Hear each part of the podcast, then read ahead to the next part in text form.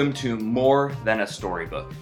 Our purpose is to deepen our understanding of the Bible, showing that the Bible is more than just a storybook. This is Joshua Woodruff and Chad Frantz here, and today we have a special topic of Cain's wife that we're going to be discussing. From time to time, as we're going through the Bible, there will be some topics that have been controversial, hard to understand, and we'll have a special session just to talk about those and unpack them a little bit. Yeah, and this is definitely one of those topics. It stems from our discussion last episode of Cain and Abel and a specific verse in that episode, namely Genesis 4, verse 17.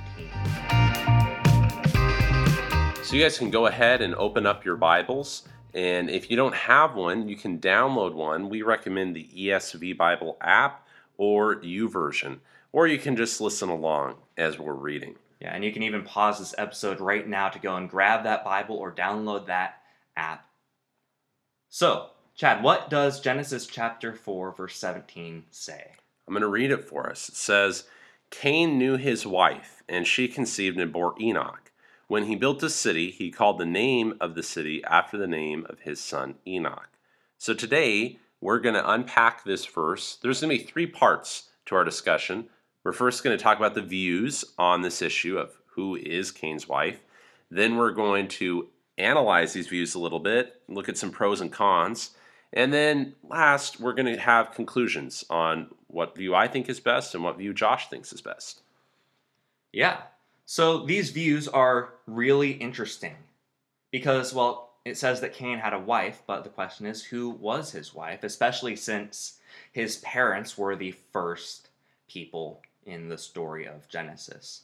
So, Chad, what's the first view? The first view is what we refer to as the intermarriage view. And the idea there is that Adam and Eve had other children, and Cain was married to one of his sisters. And this view, there's biblical support for it, but it makes people a little bit uneasy. It really does. It, eh, because the idea of Cain being married to his sister, a little bit hard to stomach. But that's the first view. Very prominent view. Several prominent Bible scholars and pastors that I know of take this view. Yeah, and the other two views kind of fall under the same category. And that is the view that there were other humans on earth at the same time as Adam and Eve. The first of those two views that we will talk about is the other people's view that when God created Adam and Eve and placed them in the garden, he also created other families or other people groups, other groups of humans scattered outside of the garden, outside of Adam and Eve. And this is where Cain found his wife. The other version of this view has an old earth twist to it. We are calling this the old earth view. The belief that God created the earth millions of years ago and left it for evolution to happen, for all of the stuff that we hear in our science classes to happen. Um, and that there were many humans stemming from that, and God just chose Adam and Eve out of one of those groups of humans. So there were other people outside of the garden at that point. So those are our three views the intermarriage view, right? The other people's view, where God created other peoples at the time of Adam and Eve, and the old earth view, that there was time for humanity to, to develop before Genesis picks up on the story. Spot on. So now we're going to break these down a little bit, look at some pros and cons of each viewpoint. So we'll start off with the intermarriage view. A couple pros to this view are that there's some solid biblical evidence to support it. Uh, in fact, if you look at Genesis 3, verse 20, it says, The man called his wife's name Eve because she was the mother of all living. This verse indicates that all living beings at this time had come from Eve. And so that would support the idea that it was indeed one of Cain's sisters that he ended up marrying.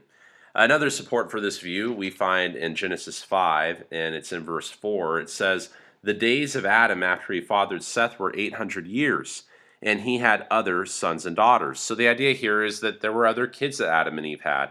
And one important point is that there could have been other sons and daughters before this. This is just after Seth.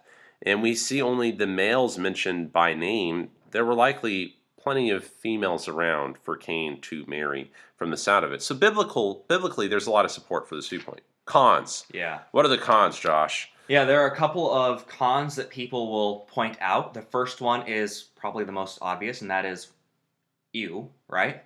It just seems like something that is wrong. There are also laws throughout the Bible and negative stories about incest, right? There's Mhm. one in Leviticus. What was that chapter? Leviticus chapter 18 is where God commands that you're not supposed to have relations with your father's daughter. You're not supposed to do that with your sister. And so we have a clear command there. It's Leviticus 18:11, you shall not uncover the nakedness of your father's wife's daughter, brought up in your father's family since she is your sister. Very clear. Yeah.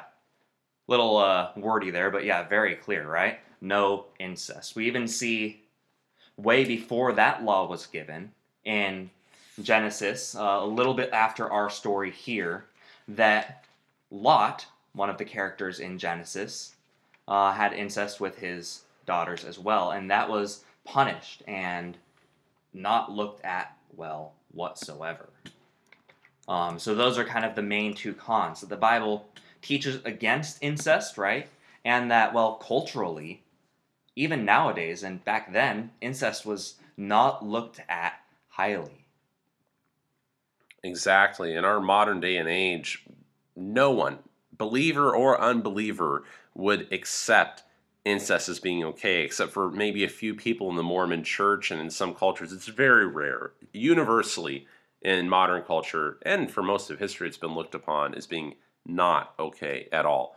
And we have biblical commands. So, Yeah. in conclusion, intermarriage view, it seems that we have biblical support for it, has something to stand on from the Bible, but there are also some biblical arguments against it because incest is sin. Yeah. Yeah, and you brought up an interesting point kind of before this discussion. I mean, if we look at incest being prohibited in the Bible, then what ground does this passage have? Why can people view this view? Exactly. So I think that's a good summary of intermarriage view. The other people's view, pros to that view, Josh, what would they be? Yeah, so the other people's view, you know, the view that um, God created other humans on earth at that time. I mean, the first one is, well, it is not as gross as the intermarriage view. It is easier for us to stomach because, well, Cain wouldn't have married his wife or married his sister. Um, but beyond that, there's not really much else. I mean, it's easier for us to stomach, it makes us feel better, right? But there is no evidence in the Bible that God created other groups of humans around Adam and Eve. Yeah, I think Josh summarized it well. Pros for me, I'm gonna I'm gonna play a little bit of devil's advocate here for other people's view. this view is definitely the easiest one to comprehend and understand.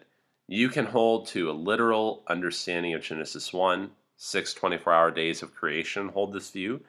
You can literally hold to everything and then just go, yeah, God just made some other people. So that's who Cain married. It's very comfortable, easy to understand.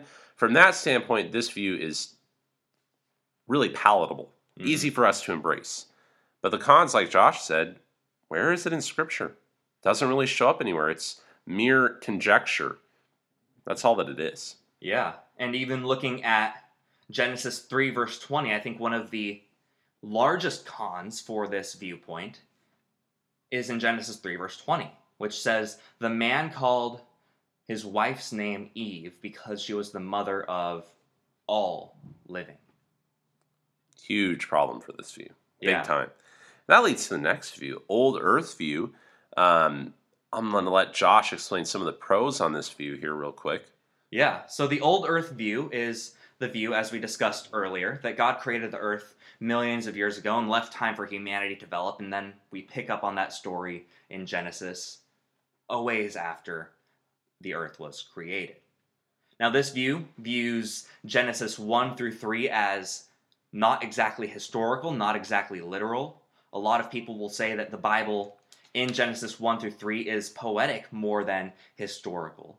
And that gives us license to view it as not literal, to say that God did not create the earth in seven distinct days. This view makes a lot of sense if you hold to that kind of more literary scientific view of Genesis 1 and Genesis 2 as well. Um, and it also makes sense just with Cain's wife not having to marry his sister.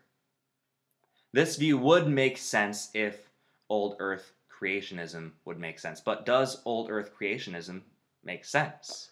And so that to me would lead to the cons on the old earth view. Uh, there are solid arguments against old earth creationism. As you look at Genesis 1, the plain, literal, face value reading in the passage lends us toward that these were literal 24 hour days. But what about the uh, people who say that the word day in those could mean an undisclosed period of time? Sure, a fair argument. And so that's why this view can be held, is held by many prominent biblical scholars. Some point to places like Psalm 90 verse 4 and say that to God a day is like a thousand years, and so biblically this is an argument. I one thing I'll remark here, I value that these scholars are trying to engage biblically. Many old earth creationists really could care less what the Bible has to say. Mm. For them, they go, well, science proves that the earth is millions of years old, so we have to know that that view that it's six little 24 hour days, that's totally wrong because of what science says. So I appreciate the old earth creationists that go, no, the Bible's important, it comes first, and we actually believe biblically that these days are not 24 hour days. So I, I appreciate that view. Now, I disagree with that view. so, reason being, uh, when you look at Genesis chapter 1, uh, the language that this was written in originally was Hebrew, it was not English. And in the Hebrew language, when you have the grammar used, like for example, Genesis 1 verse 4, and there was evening and there was morning the first day when you have a number attached to it, and then you have that evening and morning terminology, that is almost always a 24 hour day. In fact, the leading Hebrew dictionary, this is this would be like Merriam-Webster for English. They say that Genesis 1 verse 4 verse 5 that is a literal 24 hour day mm-hmm. because it's just it's accepted those are not even believers necessarily writing that those are secular scholars that wrote that dictionary and they take that viewpoint. So to me, it's pretty convincing just from Genesis 1 itself. But what about the people who say that Genesis 1 is a poetic story not meant to be taken historically? And there leads to an important point. Literarily, what type of literature is Genesis chapter 1? Is it poetry? And this is important for the whole Bible. We have different types of literature in the Bible.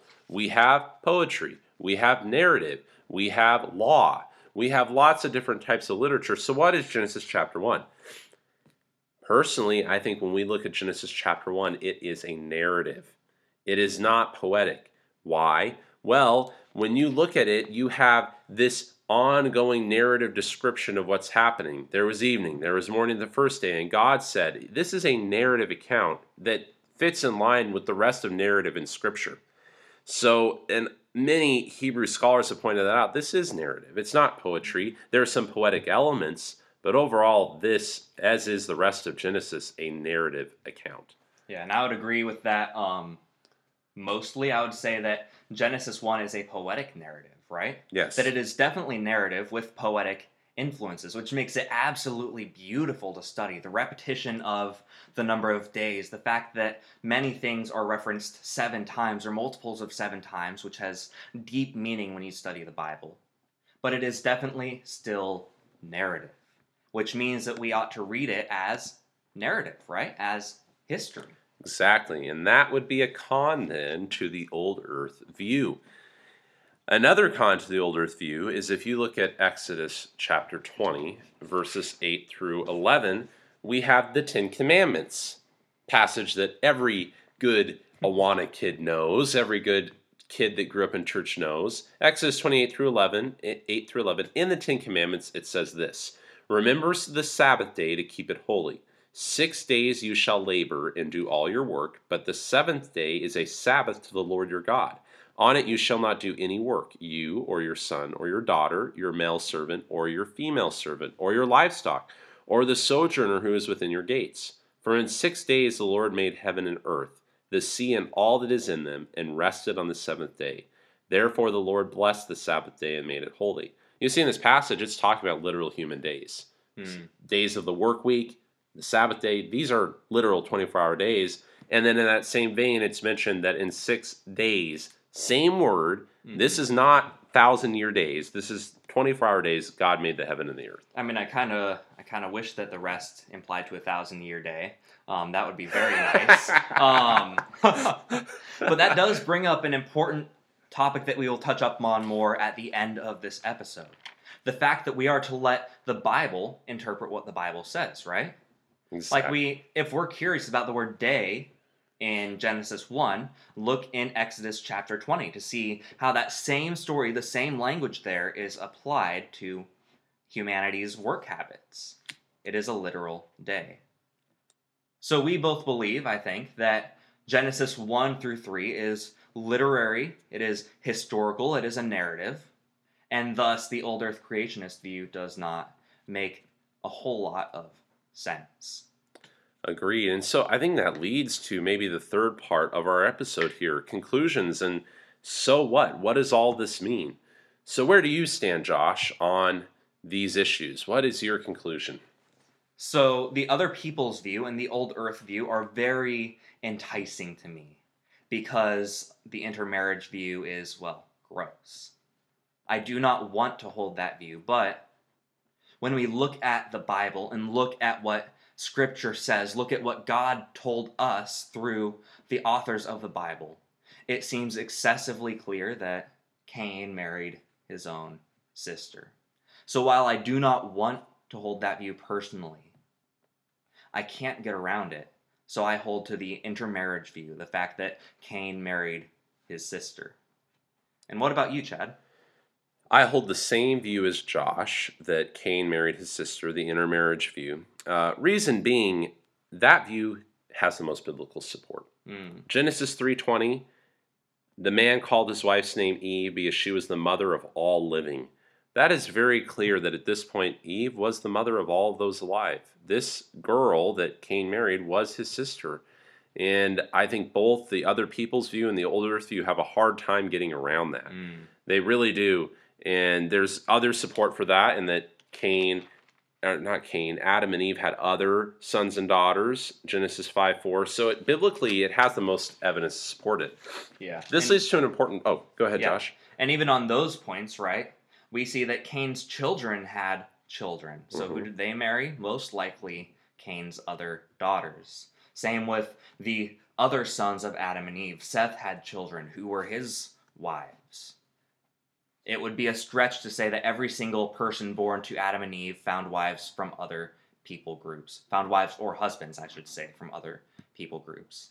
And the other thing is, as Chad mentioned, context, right? That we have to view the context of the Bible. So, can you talk more about that, Chad? Yes, and so that would be the other key thing. Obviously, this view, very uncomfortable for us in modern American society, that Cain married his sister. But we have to remember this was even probably approximately 2,500 years before God gave the commandments to Moses regarding that incest was not okay. So this was not prohibited yet by God. Mm-hmm. Why? Well, it was a different time.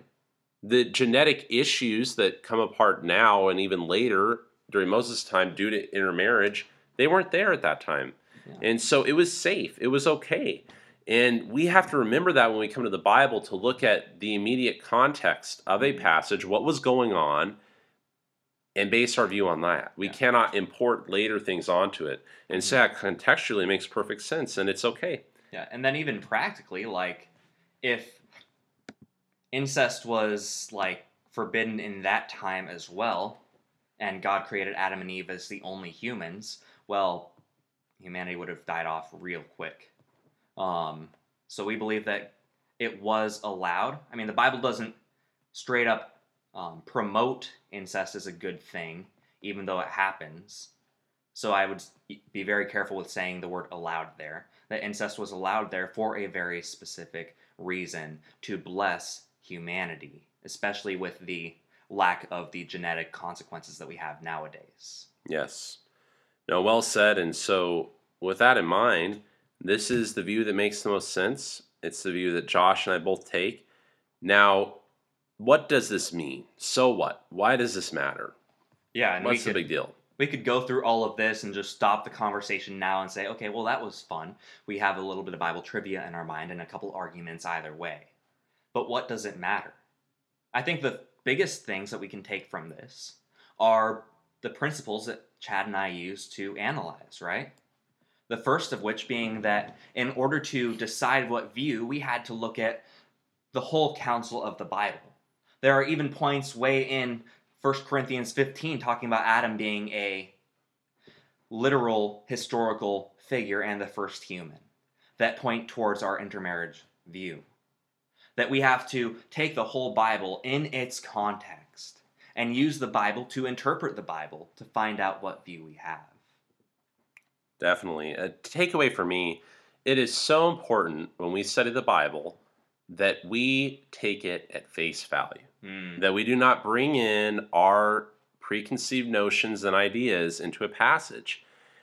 When we are at the point of having to explain away the common sense reading of a passage, we're on dangerous, shaky Mm. ground. And what that means, though, is sometimes there may be something that's a bit uncomfortable for us. We may not fully understand how it works out, but if that's what the Bible's saying, that is the right view. Mhm. We need to let Scripture speak for itself and base our view on what it actually says, not on what we want it to say. yeah. And that's a huge lesson I learned from this. Yeah, this is not the most comfortable view, but it is the right one. Yeah, and there are two points that I would say to that. First off, I would say that we need to let the Bible mold us, not us mold the Bible. Mhm. And the second one is realizing that God is good and his creation is good. His plan is good, and we need to trust him even when things make us feel uncomfortable. So well said. And the last takeaway for me, we talked about context a little bit. We need to remember that. For Mhm. example, we in an American culture are familiar with our culture. We understand it. We get burgers. We get football. We understand these things. But if you were to talk to someone in North Korea and what they go through in life and try and compare lives with them, it's very different. Mm-hmm. And that's in modern day. We're talking about thousands of years ago here. And Yeah. so we need to make sure that we try and read the Bible through the eyes of the writer, the author of these passages. Mm. God is ultimately the author, but he used human authors to write them. And try and understand it that way and not take our modern understanding and place that on the passages. It's going to really make it hard for us. Yeah, and this ties very much into our theme of the podcast that the Bible is more than just a storybook, that there are some hard conversations that we have to have in light of reading it, but also that um, that we can dig deep, right? That we can grow from it, that it does interpret itself, that it is such a complex and beautifully written book, that it is more than just a storybook. So, with that being said, I think this is a good time to conclude. Um, if you guys have any questions about this episode, um, which I'm sure you do, you can feel free to email them to us. And what email should they send that to, Chad? The email, which we will also include in our description, is C Frantz, and that's C F R A N T Z at sbcnb.org. And so you can email us any questions, and we'd be happy to interact with you on any thoughts, questions, comments you might have on this episode. Yeah, and hopefully down the road, I know I would be really happy to do this. We might have a question and answer um, episode of our podcast. Certainly. So until next time, we hope you guys have a great day. This is Chad Frantz and Joshua Woodruff signing off on More Than a Storybook.